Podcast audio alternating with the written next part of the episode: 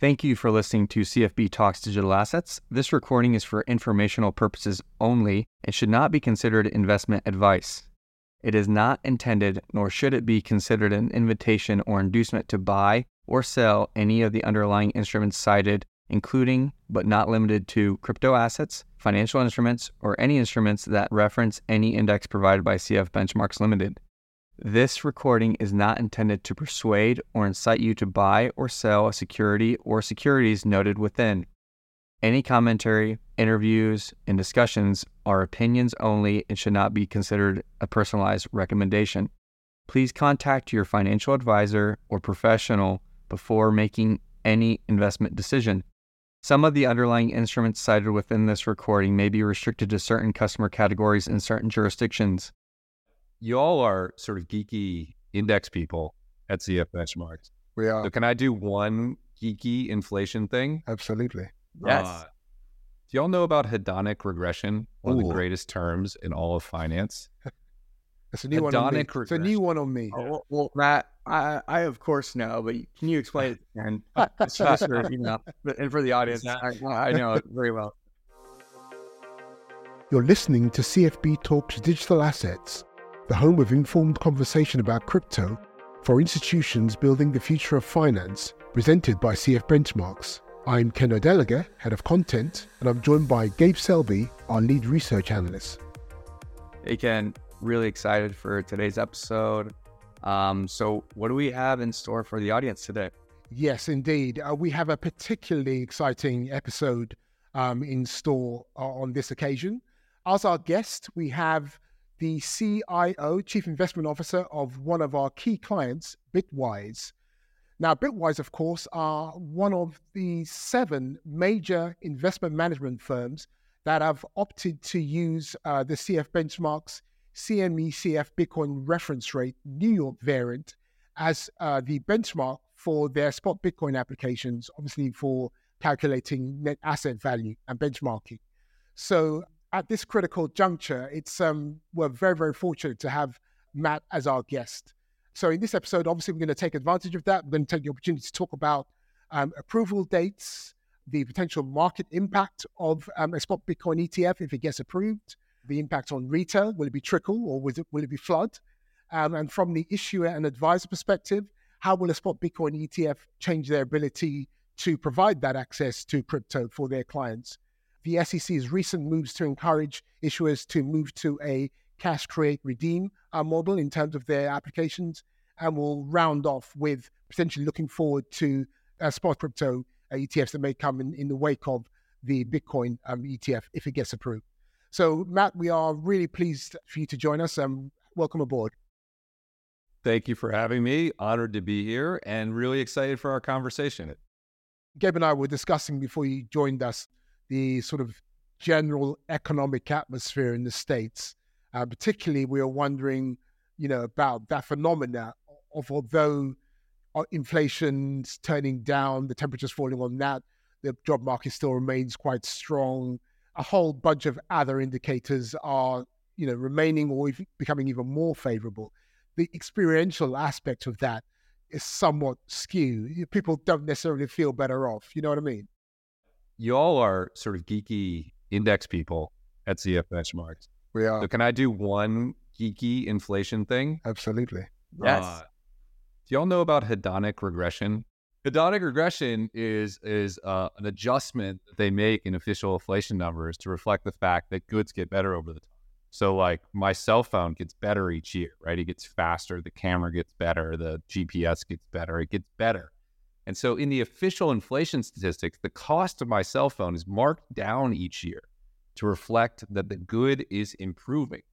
But when you go and buy a cell phone, it's still $1,000. That is another example of how these official statistics don't reflect what your actual cost is. Yes, the cell phone is better, great, but I can't get along with an iPhone 1 right? It just won't function in today's society. I still have to lay out a thousand dollars, and so hedonic regression is is throughout uh, the CPI data, and it, it it applies a negative adjustment of more than a percentage point. And if you compound that over a decade or two decades, which is how long we've been doing this, uh, it really adds up. So it's not just your perception that these official government statistics are wrong. They actually just don't reflect people's reality. They reflect some abstract economic reality and not how much money is coming out of your wallet, which is surprise, surprise, what people actually care about. Sure, and we, we did have a we did have an aspect of this that um, kind of brings it, you know, on point, on topic, and you know we could tap into maybe your experience in this, Matt. How does that experiential aspect play out in terms of decisions by your clients to invest in whatever, but let's say specifically crypto. I mean, the way I actually put it to uh, Gabe, too flippantly, was um, if you don't feel so great about the medium term outlook, you're not necessarily, or it's going to have an impact on your decision or, you know, your views on whether you're going to waste money on buying crypto. How do you see how do you see that um, that factor playing in, into those decisions? Oh, it- interesting point. I actually think it's on the flip side of that. I think there are two reasons that this drives more interest in crypto. One of which is that for some clients, they need find to find ways to take more risk in their portfolio because they need, uh, or at least they want to try to to achieve greater gains to to save for a particular goal because it's always receding out of reach. But the bigger one is I think people are looking at the macro and geopolitical and U.S. political system and they're just sensing risk. It may be hard for them to pinpoint the precise risk. Maybe it's the ever accumulating debt.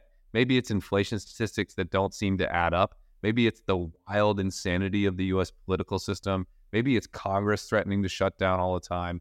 Maybe it's what's going on in, in the Middle East and, and with shipping through the straits. But they sense risk. And so they want a hedge, a release that's not tethered to that traditional system that they see in sort of an unstable equilibrium.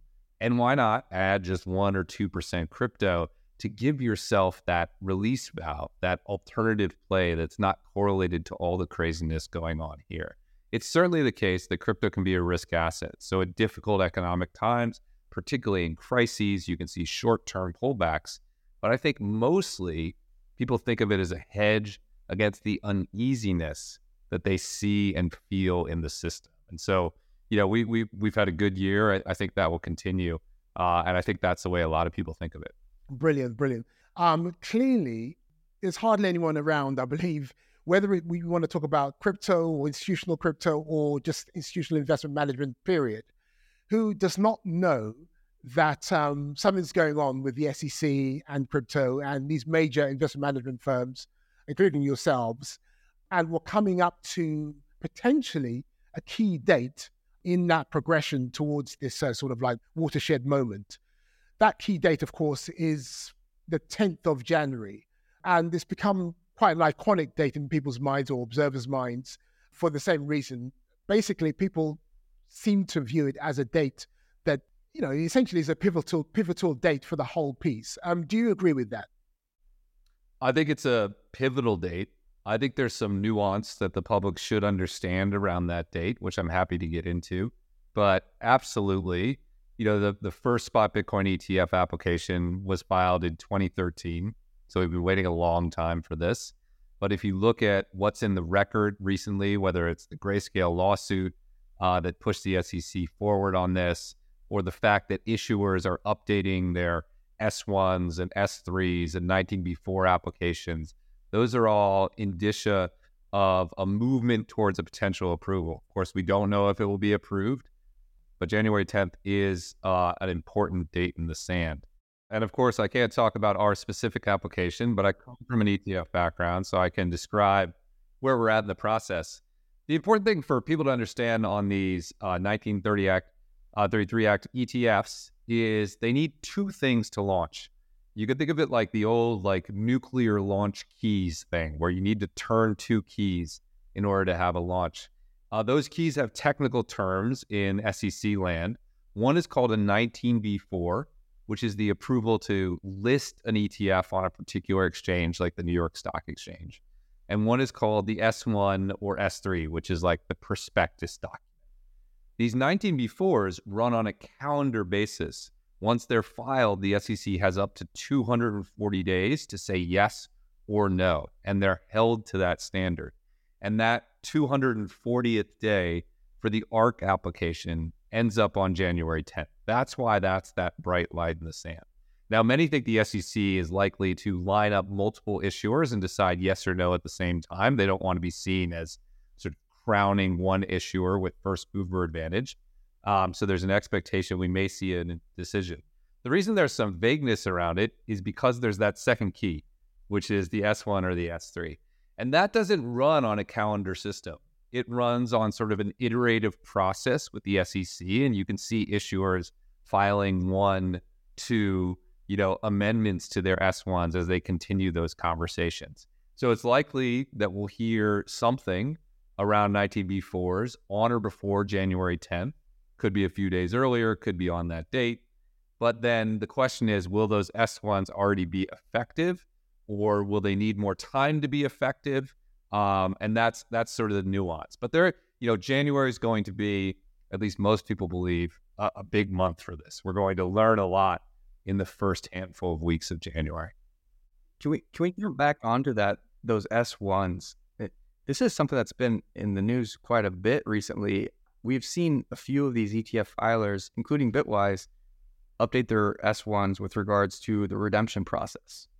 I, I believe we've we've come kind of like from an in in process uh, a redemption process from in kind redemptions to cash redemptions. How has this revision process been for you all?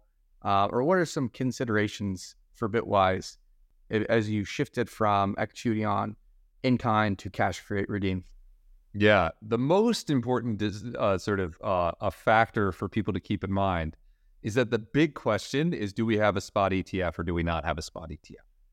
When we get to the point of in kind versus cash creations, you're talking about like the 99th yard line of efficiency versus the 100th yard line of efficiency it's absolutely the case that in kind creations and redemptions are the most elegant method for funds to move into any fund structure that's ever been created right? That's that's part of the beauty of etfs it lowers trading friction uh, it has other other advantages but a cash creation process also works right? Initially most bond etfs were cash creations. People have been doing cash creations in etfs for a long time and there are major disadvantages to a cash create.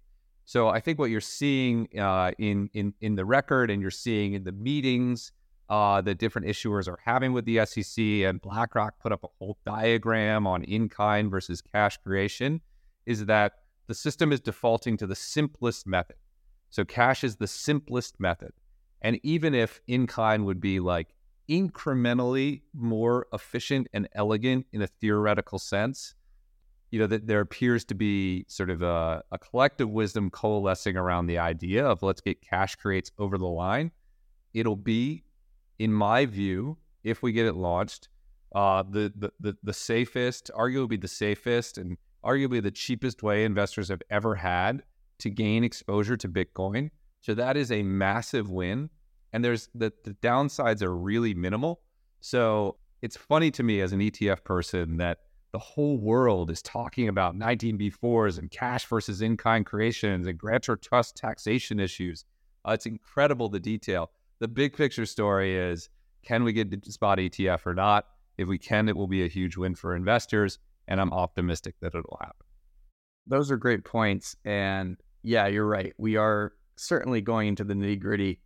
And, you know, for us index nerds, like you, you mentioned earlier, we, we appreciate people being so interested in, in, in some some of these areas where, quite frankly, people probably never even paid attention to before. But it just goes you, to show you the amount of interest that's behind, you know, uh, such a novel product for for U.S. clients, right? So the first ever spot Bitcoin ETF. Um, but you mentioned that there was the uh, redemption process from in kind would be, you know, a marginally more efficient for our audience. Does that have to do with just because of the additional transactions that you would incur switching back into cash from Bitcoin? Yeah, that, that that's exactly right. I mean, so so to, to abstract it back, if we think about like an equity ETF, like an S and P 500 ETF, the way in-kind redemptions work is that the ETF would hold all the 500 stocks in the S&P, and when someone redeemed, they would just give them those stocks, and it would be on that authorized participant or institutional trader to sell those stocks uh, in the open market. the way a cash process would work is that the trust itself would sell those stocks in this in this stock based example and then distribute cash right? And so the same thing is true in bitcoin. Are you taking bitcoin and giving it to the authorized participant that's redeeming the shares or are you selling the bitcoin and sending them cash? Now obviously uh, two steps are more than one right? Give the bitcoin or sell the bitcoin and give them cash. And there may be transaction costs that could be passed along in marginally larger spreads or other issues like that. Uh, but it is it is uh, uh, it's fiddling sort of uh, with, with, precision on the edges. Uh, but that's the difference. Like you can think of it as you have to do two things or you have to do one thing. Two things is more than one, therefore it's less efficient and they're they're slightly higher costs. But it's all, in my view, uh, relatively marginal compared to the the gains that you get. Well, certainly, like in the example you gave with the S and P 500, it's you either do it in kind, giving the, the the person or the institutional trader all those companies, right, in this kind of a prorated fashion.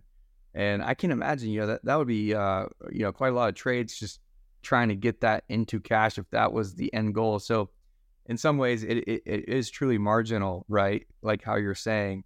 And since it appears to be kind of heading in this cash create redeem i would imagine that a lot of these asset managers are considering you know what are some of the most largest pools of liquidity for institutions?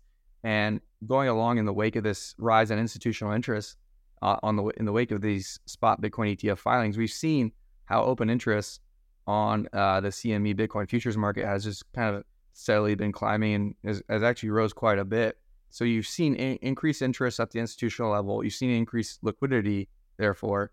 And at a firm such as yourself, Bitwise, who's uh, chosen to uh, strike their NAVs using the reference rate, the BRR uh, reference rate, that's also tied to the CME uh, futures contracts, it is kind of creating this kind of one uh, harmonious price, you know, between this pool of liquidity and this pool of liquidity, um, which should mitigate any sort of slippage or additional costs if you were using a different, you know, reference rate for your uh, Bitcoin ETF.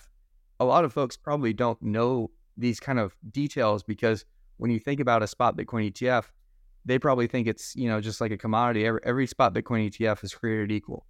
Um, you know, it's a passive investment instrument, and so when you take a, a, a, more nuanced view and you dive a little bit deeper, you start to realize that you know there the, the the prices that you kind of use to access your liquidity to uh, the prices that you're using to settle, uh, you know, the NAV and the cash free redeems can be kind of important.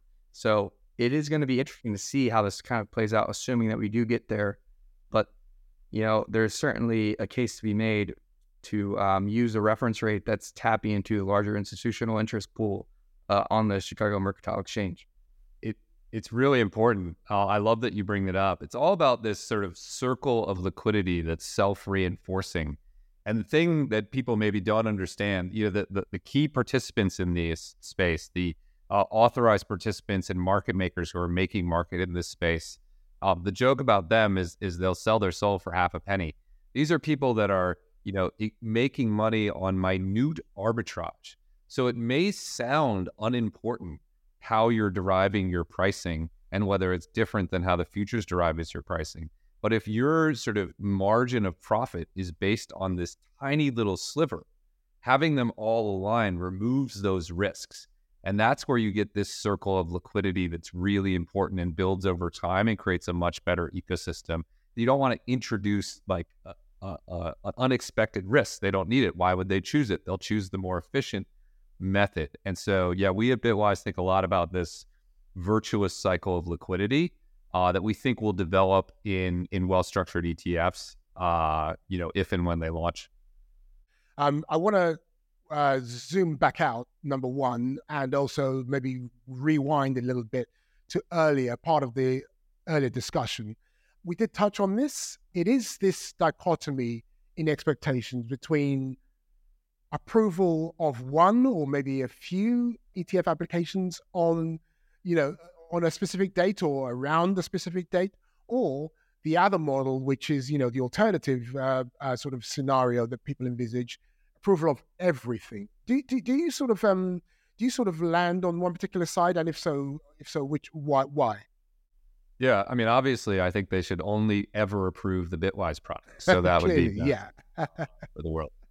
No, look, I, I, I've I've done a study of this. I looked at all of the instances of single commodity ETFs that exist in the market, whether that's gold, silver, platinum, palladium, oil, natural gas, etc. And if you look at those, you'll see two things are true. The first mover, the first ETF to launch, has the vast majority of the assets, or at least a majority of the assets, and it also has a significantly higher price than the second mover in the space. You sort of get a liquidity head start by being first. And as a result, you can extract higher rents from investors in the form of a higher expense ratio. That's why GLD, the, the, the SPDR Gold ETF, is much bigger than IAU, the BlackRock Gold ETF, even though GLD charges 40 basis points and IAU charges 25 because it's the most liquid, most established, has the options chain. So as I look at it from like an investor perspective, uh, what do they want? They want the most choice. They want an even playing field, and they want people competing with the best available product. So I think that would be the best thing for investors. And you know, when they when the the most recent crypto ETF launch was the Ethereum futures ETF, they lined up three providers. We all launched in the market. It's very competitive. So uh, that's my that's my hope for investors of what we see, as opposed to determining who um, who gets to go first based on when they decided randomly to file. All of us in this space, you know, we've been working on this for five years. This is our third application at Bitwise. You know, we think the fairest thing for investors and the best thing for the market is just to let multiple uh, come to market for at the same time. Yeah, I mean, we we could um, uh, have a supplementary one there because you know there is a sort of um, there's a sort of slightly uh, you know outlier um, aspect to this, um, I should say application what happens with the Grayscale Bitcoin Trust application or its bid in general, if you want to look at several years of trying to get this listed. I I don't know how to frame it in my mind to to kind of get them in the same cohort of approved applications as you know the the ones that we know that sort of were all launched last year.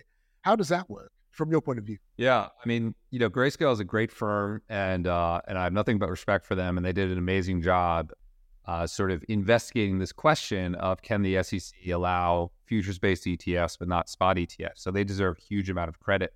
Their process is different, right? Their up uplisting is the word they use from the OTCQX market to to the uh, I think they're on the NYSE Arca market, and that's a different process, different filing system. I honestly don't know how that lines up or how it will line up, but I would be comfortable with them coming to market at the same time too. Again, crypto is this funny little world. We are harsh competitors with Grayscale, right? We try to win against them, and yet uh, I also want them to do well, right? And and and and that's that's the unique thing about crypto. All of us are in here thinking that the pie will be much bigger, and uh, there's room for multiple people. So I don't know how that process will work. They are the wild card because it's just a different filing, a different system than everyone else is on. I don't know how to handicap it. Um, but we'll see. We'll see in the market. Um, so this uh, again goes back to the minutiae of the application process, specifically the structures that issuers um, have been encouraged to set up in advance of potential approval of uh, these uh, spot Bitcoin ETFs. Let's talk about uh, surveillance sharing agreements. And surveillance sharing agreements, is obviously, for you know, just a thumbnail sketch, is um, it's an agreement by all participants in the ETF uh, provision process to essentially have oversight of all the incoming data that they can all see and to share it amongst themselves. And I think the implication is obviously that um, should the regulator, in this case the SEC, decide at some point that it wants to see a specific set of trades over a specific time period, it can then dip into that data and um, have access to it as well. Now, I, the, the point, reason why I raise it, of course, is that it's been billed kind of implicitly as a kind of silver bullet uh, for you know the last bastion of SEC resistance uh, to seeing a spot Bitcoin ETF um, come into existence. Um, but uh, do you agree with that essentially? Yeah, uh, I think surveillance ag- agreements are nice. Uh, I think it's part of the maturation of the crypto market, which is good for investors. But I think if you look at the actual filings, they're they're SSAs in some of the filings, and they're not SSAs in other parts of the filings. If you know sort of the, the detailed legal requirements that the SEC has spelled out in prior uh, 19b4 disapprovals, um, a surveillance sharing agreement with the spot exchange doesn't technically satisfy the core of that requirement. What it does is it improves the holistic picture. So I think of them as more a a nice to have than a uh, than the silver bullet. But I do think it's a sign of how uh, you know the entry of, of potential entry of Bitcoin ETFs into the market is just improving this marketplace and introducing more trust and introducing better systems and uh, is good for Bitcoin and is good for investors. And this is just one more piece of how that's true. Yeah, and I've I've heard a few answers to that question in you know various forms, and I think that's the most nuanced and probably the, it just feels the most apt from you, uh, Matt. So uh, you know we, we appreciate that, and uh, let's think about uh, gents um, what our world, you know, our sphere will look like um, when or if this spot Bitcoin ETF um, is now in existence. Yeah, I mean we're at the point where we've just been longing for this type of product for quite some time, and so it's, um, you know, fingers crossed that we we get it across the finish line here, you know, post early January. Um, but you know, Matt, you've been in this ETF world for quite some time. You've got a lot of experience here. Um, you've seen a lot of launches over your career, uh, and we've we've all seen how important and popular the ETF wrapper has become for the industry uh, understandably so, and also for end clients because it's uh, for its efficiencies, its low cost, et cetera, et cetera. Um, but I would really like to get your take, um, and I'm sure the listeners would love this too, uh, on the rollout of the spot Bitcoin product, how how it's going to look. Uh, can you take us through the stakeholder chain um, from traditional financial institutions to independent registered advisors, all the way to end clients, and what you kind of see happening uh, next year? Yeah, I think it's going to be transformative for the space. I really think there is a before ETF and after ETF uh, Bitcoin. I think it's that important. And I think the, the other thing I would add is I think it's closer to the beginning of Bitcoin's journey than it is to the end. We've been leading up to this, but that doesn't mean like we're entering the ninth inning. I think maybe we're entering the second inning with the approval of an ETF, and there's a long run afterwards. We can talk about in, in, in a bit maybe um, how the gold ETF did this for gold and what that how that transformed that market. But you're absolutely right to raise the kind of investors you do. You know, I, I think there are a lot of people out there who say, "Why do we need a Bitcoin ETF? I can buy it through an app. Uh, I can buy it on my ledger," and that's absolutely true. But for most of the wealth in America, that's definitely not true. A financial advisor who financial advisors control about 40% of the wealth in America, can't invest for their clients through an app. It's really hard for them today to gain exposure to Bitcoin um, uh, in any format. They can do it, but there are multiple hoops they have to jump through, and it's very risky and, and, and difficult. Uh, this will open that up. If you look at uh, institutions, yes, they can have direct custodial accounts but then they have to underwrite the custodian and monitor that. And then they have to worry about audit and they have to worry about administration and how are they trading and who are their counterparties. And an ETF just solves that. You have an institutional manager with a qualified custodian that they monitor, that they have audited by a, you know, a big four firm, that they have an administrator like Bank of New York. It's an incredible chain of protections for them. Um, the, the thing I like to point out to people is crypto has been built to this point, you know, zero to almost $2 trillion, primarily on the back of self directed retail investors. Yes, there's some institutions in the space. Yes, there's some early movers, but it's really retail self directed investors, and they make a lot of noise, but they only control about 20% of the wealth in America. So four fifths of the wealth has been largely excluded from the market. And if we get an ETF, that will that will dramatically change. Now it won't all change overnight right? If you look at the advisor space, who will be able to buy on day one? It'll be registered investment advisors and independents. And then you'll need to see the ETF approved on national platforms like like Morgan and Merrill and Wells and stuff. And that will take you know, days, weeks, months, quarters, who knows? Um, so it will be um, it will be more of a like a, a rollout than it will uh, just a day one overnight change. Uh, but I think it'll be transformative uh, for years. That's certainly what we saw in the gold market, where uh, I think it had eight straight years of net inflows or something. Uh, completely transformed the gold the gold asset class. And I think we'll see that here in Bitcoin, and maybe maybe at an even faster clip because there's so much pent up demand. I, I think that's super important to kind of keep that perspective on expectations. Like you're saying, it it is gonna likely be a rollout. It, it should likely be a rollout. I think you know for anyone who thinks that this is just gonna you know come to market and then boom, it just allocated across all these different institutions and their models. You know, it's not going to work quite that way.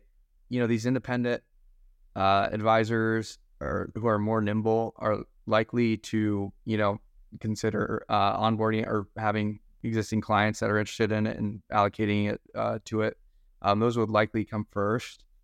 Also, it may depend on demographics and regions. You know, if you're if you are an independent advisor on the West Coast with a younger demographic client book, you know, you're probably more likely to see a lot more interest than if you were located somewhere else with a different uh, age demographic. So all these things are going to kind of feed on to this rollout.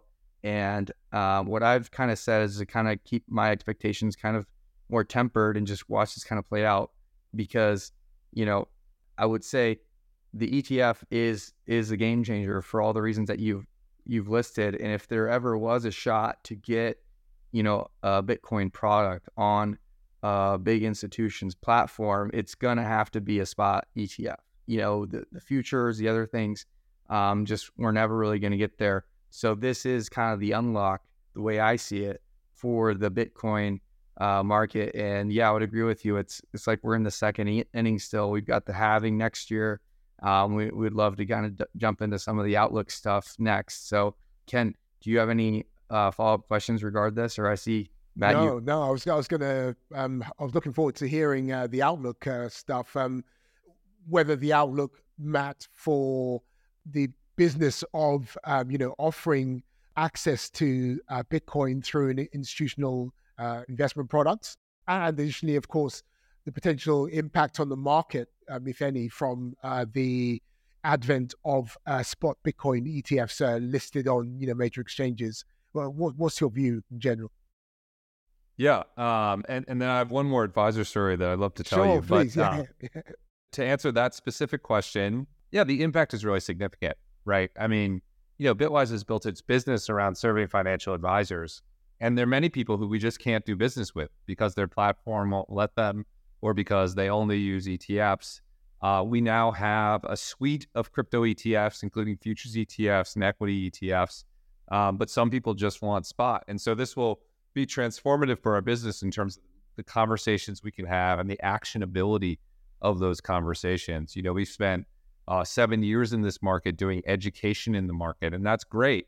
And you know, we have we have uh, significant assets and significant clients, but this is just going to open the aperture um, massively. Uh, I, I, do think it'll impact price. Before that, I'm going to tell my advisor story, please, uh, because Gabe raised such a great point uh, that speaks to this rollout narrative. You know, Bitwise serves a couple thousand uh, financial advisors, so we've seen how they adopt crypto, and it's not importantly that day one they allocate five percent across all their clients. That's just not how it works. Day one, they buy it in their personal account, and then they watch it for a couple months to see what it's like. And then they have a few clients who have asked about crypto and really eager, and they allocate for them at a small percentage.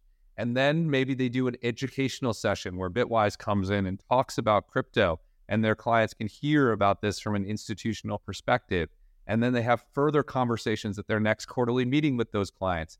And then maybe they put it in a portfolio model at a 1% allocation. And then maybe they up that to 2.5%.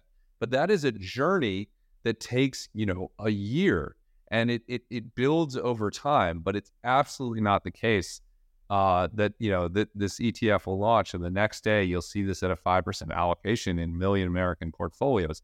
I think it will get there, but it, it will take each step in that journey. So I, I think that's, I think that's really important in terms of its, its impact in the market. investing can be complex or investing can be simple. One way to think about Bitcoin next year is that it's a asset whose price is set by supply and demand. And we know that the net new supply is going to fall in half because of the halving in April. And I would argue that the net new demand is going to increase significantly because it's going to open the if we get an ETF, it will open up Bitcoin to a wide variety of investors. There are a million complicating factors. There's interest rates, there's geopolitical concerns, there's what's going on with the sort of liquidation of bankruptcy estates from the 2022 uh, terrible things. Uh, you know, there's there's the rise of ordinals and the cost of transit. There's a million things, but sometimes you can step back and abstract and think potentially more demand, certainly new supply.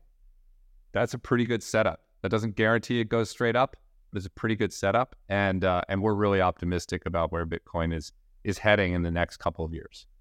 Well, that that's really well said and super helpful, I think, for listeners. And it's always great to kind of distill things down and kind of keep things simple. So, uh, really appreciate that take. That was that was really great. But speaking of next year, you know, what's the uh, Bitwise house view? We've got the CIO um, on our pod today, so we're very privileged. Um, what's kind of the ten thousand view, foot view? Um, what are some trends that you're seeing in crypto? We've been very kind of Bitcoin centric this episode, given the timing of when we're recording. But I think you know it would be great to kind of get your take on all this. Yeah. Uh, w- look, we think we're in a multi-year bull market in crypto. Uh, we think that started in 2023 and will continue and accelerate in 2024. We recently put out our predictions for 2024, and we are predicting a, a new all-time high for Bitcoin as these trends we've developed uh, happen in the market. But I think there is more to that mainstream story uh, than than just Bitcoin and the Bitcoin ETF. If it happens, that's a big deal. But if we were to look, say, in the Ethereum ecosystem, you have EIP 4844, which is scheduled for Q1, which, in my view, should drop the cost of transactioning on layer twos 90% to the sub penny level. And I think once we get reliable transactions on a broadly distributed, programmable blockchain that are sub penny, all of a sudden, all the use cases we've talked about for years gaming, social media, micropayments, remittances, big brands coming into the space all of a sudden, all those are possible. And I think uh, people have sort of discounted this narrative of crypto finding, you know, large scale mainstream uses because people have been talking about it for years. But if you went back to the last bull market, you know, the cost to transact on Ethereum spiked to $200. Build me a mainstream application where the price might be a dollar one day and $200 the next day. It's just simply impossible. The technology was not ready. It was like launching a streaming video service on the internet in 1998, right? It's not going to happen. But now we have broadband crypto, or we're very close to broadband crypto. Uh, maybe on Solana uh, today, uh, maybe on on Ethereum post uh, 4844, which which could be Q1. And so I think we're going to see a blossoming of mainstream uses beyond just Bitcoin as a digital store of value. Again, I think we'll step back in a few years and look at 2023, 2024, 2025 as the period where crypto went from sort of obscure and niche to fully mainstream, fully embraced, and certain it will be here. You see indi- indications of that. BlackRock moving into the space, Invesco moving into the space, potential Bitcoin ETF, Nike doing major volume, UBS tokenizing assets on chain. But I think uh, that's just a hint of what's going to come. I think it's going to be a really exciting uh, 2024 and and and and maybe even more exciting 2025. Um, clearly, we're still talking about this um, post spot Bitcoin ETF world. With that happening, of course, with the advent of that first spot crypto ETF, people will, of course, begin to start thinking of what well, they are thinking about it already, but we'll start speaking about it more seriously and with a view to the nearer term about potential further crypto assets in the ETF wrapper form. Is this something that uh, Bitwise is looking at? I mean, I know that it is something that you're looking at, but in terms of the time scale and um, you know how urgently this is uh, something on your horizon, uh, can you give us any color on that? Yeah, absolutely. I think the nat- next natural space to look, not surprisingly, is at Ethereum. Like like Bitcoin, Uh, there are regulated futures on Ethereum that trade on the CME. That's a big piece of what's allowing us to potentially move forward on a spot Bitcoin ETF. So we're, we're certainly considering whether it's appropriate to file for a spot Ethereum ETF. Uh, there is a, a step function from that until you get to other assets, because of course there aren't regulated futures on Solana and there aren't regulated futures on other assets in the US. I think eventually we'll get there, but that is that is more of a distant idea. But I do think the world will at least be contemplating an Ethereum spot ETF. There are more complications. It's a more complicated asset. Its regulatory status is less clear. Um, but you know, I'm an eternal optimist. I think there is a pathway for it in the future. At least I hope so. So Bitwise is actively thinking about that. We want to be, you know, the crypto ETF leader. We think uh, crypto needs an ETF uh, provider that's a specialist in this space that really cares about crypto, that thinks it has an important point, that's paying attention to it in bull markets and bear markets. And so that means, you know, we have to provide the products people want. I think people want a spot ETH ETF. So if, if we think that's possible, then you'll you'll see a filing for us. Uh, we're we're definitely looking at it. Sure, sure. So um, where you've placed where you characterize Bitwise is um, you characterize them eloquently as a specialist, which is you know I don't think anyone can disagree.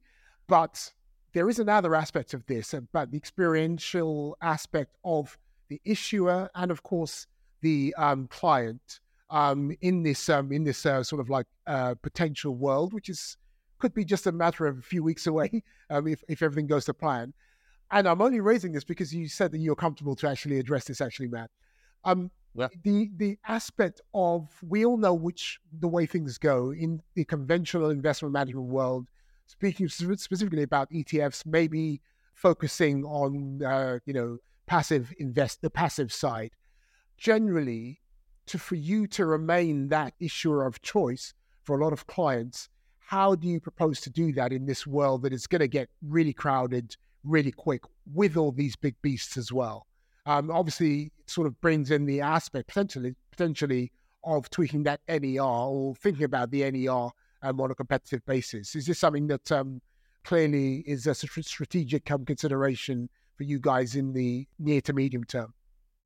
Yeah, absolutely. You know, Bitwise is committed to being a winner in this space, and that means multiple things.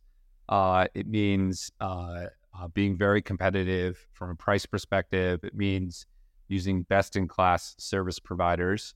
Um, there is a perception, I think, in the industry uh, that the sort of big firms coming into crypto have a built in advantage, the BlackRocks, et cetera. And those are amazing firms but if you look at the history of ETFs in specialist areas of the market, it's actually often specialist providers that win the bulk of the assets. If you look at MLPs, uh, it was Alerian. If you look at commodities, U.S. commodity funds, which was like eight guys in Oakland, outcompeted Deutsche Bank to win that market. And the reason for that is that uh, financial advisors need to or, or often want someone who's thinking about this 24 7, 365. Uh, we're certainly smaller than some of those providers, but we have 63 people that wake up every day, including on Sunday, thinking about crypto. And um, you know, we have a, a, full distribution team in the in the space that's meeting with advisors, you know, every day of the week. And I, I think we we can compete in that area uh, as long as we're competitive on price and competitive on structure, and we feel very confident that we will be. Wonderful. it's, it's a twenty four seven market, right?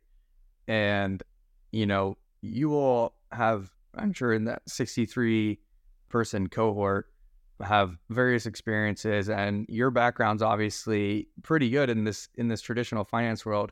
It's just that you guys have been in the space kind of earlier. You guys were, you know, one of the original asset managers. I believe Bitwise uh, was the first one to do an index fund, right, on crypto.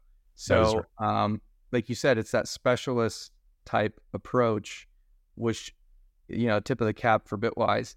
But um, it's going to be exciting to see, and I, I think you know the specialist in crypto isn't that something that's been a mantra yeah. of late, and, and some sort of a PR push, or I, I think I've seen you, you know, on on the screens here. You know what's interesting these days? Bitcoin. Cut. Uh, how was the uh, how was the commercial recording with the most interesting man in the world, but now also on crypto. That's right. Uh, I'm. I'm. I, I think I now get to claim maybe that I'm the second most interesting man in the world since I was. I was.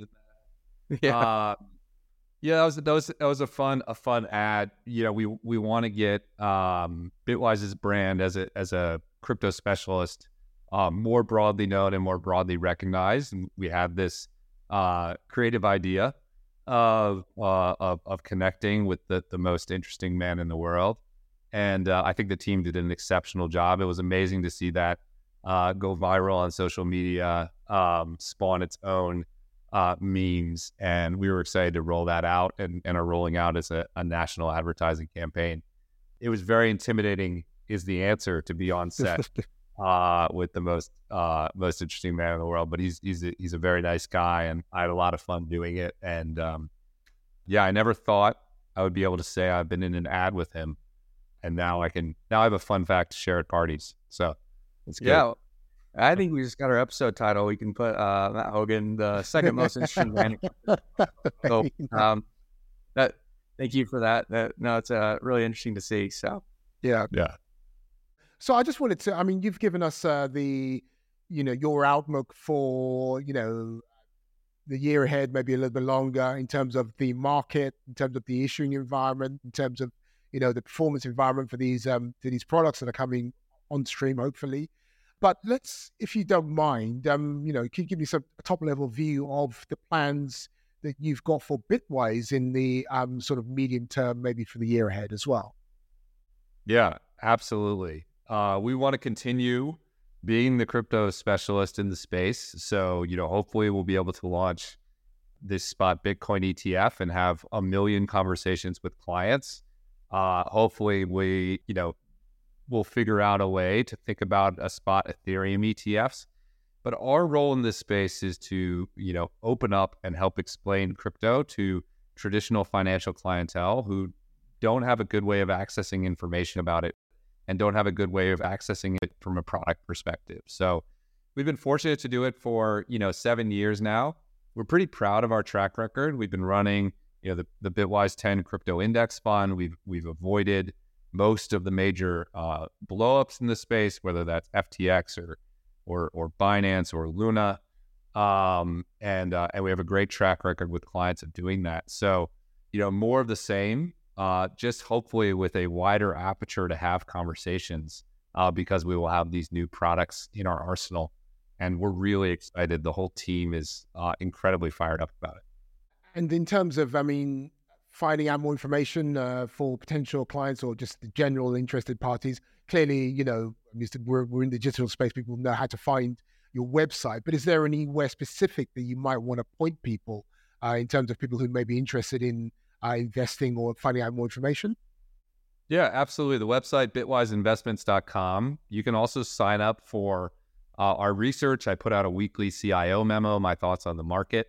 Um, or, of course, you can find me over on X, uh, what we used to call Twitter, uh, Matt underscore Hougan, H O U G A N. So that's a that's a fun pace to follow my my day to day thoughts as well. But we'd love to talk to you, and uh, love to set up a meeting to to chat. Brilliant, brilliant. Is there anything else that um, you wanted to spotlight um, uh, now that I myself or Gabe haven't asked you hitherto? No, I think you've done a really a really great job. You know, of course, we don't know if a spot Bitcoin ETF will launch. We don't know if there will be a spot Ethereum ETF. But now is a great time to be educating yourself about the market because I think 2024 could be very interesting. And uh, I commend you guys for for running such a great podcast to help provide high quality information to people in the space. It's it's still hard to find. This is definitely an example of it. So thanks for having me on. Yeah, we appreciate that. You can come again uh, you, with flattery like that. we definitely want you yeah, to, you know, in all seriousness. Yeah, yeah, come back. Um, so yeah, that is um, Matt Hougan, the Chief Investment Officer of Bitwise, and uh, we really appreciate uh, you coming aboard, Matt. So, guys, if you enjoyed that, you can find all the other episodes in the back catalogue of CFB Talks Digital Assets on all major podcast platforms Apple, Spotify, and others. And uh, while you're there, we'd love for you to subscribe or like, particularly if you're on uh, Vimeo or watching us on YouTube. Please like and subscribe to our content there too. For further content, cfbenchmarks.com is where you need to go to read the quarterly attribution reports, the market monthlies, and of course the weekly newsletters as well. And after all that, we'll see you again for another episode of CFB Talks Digital Assets. Thanks for joining us.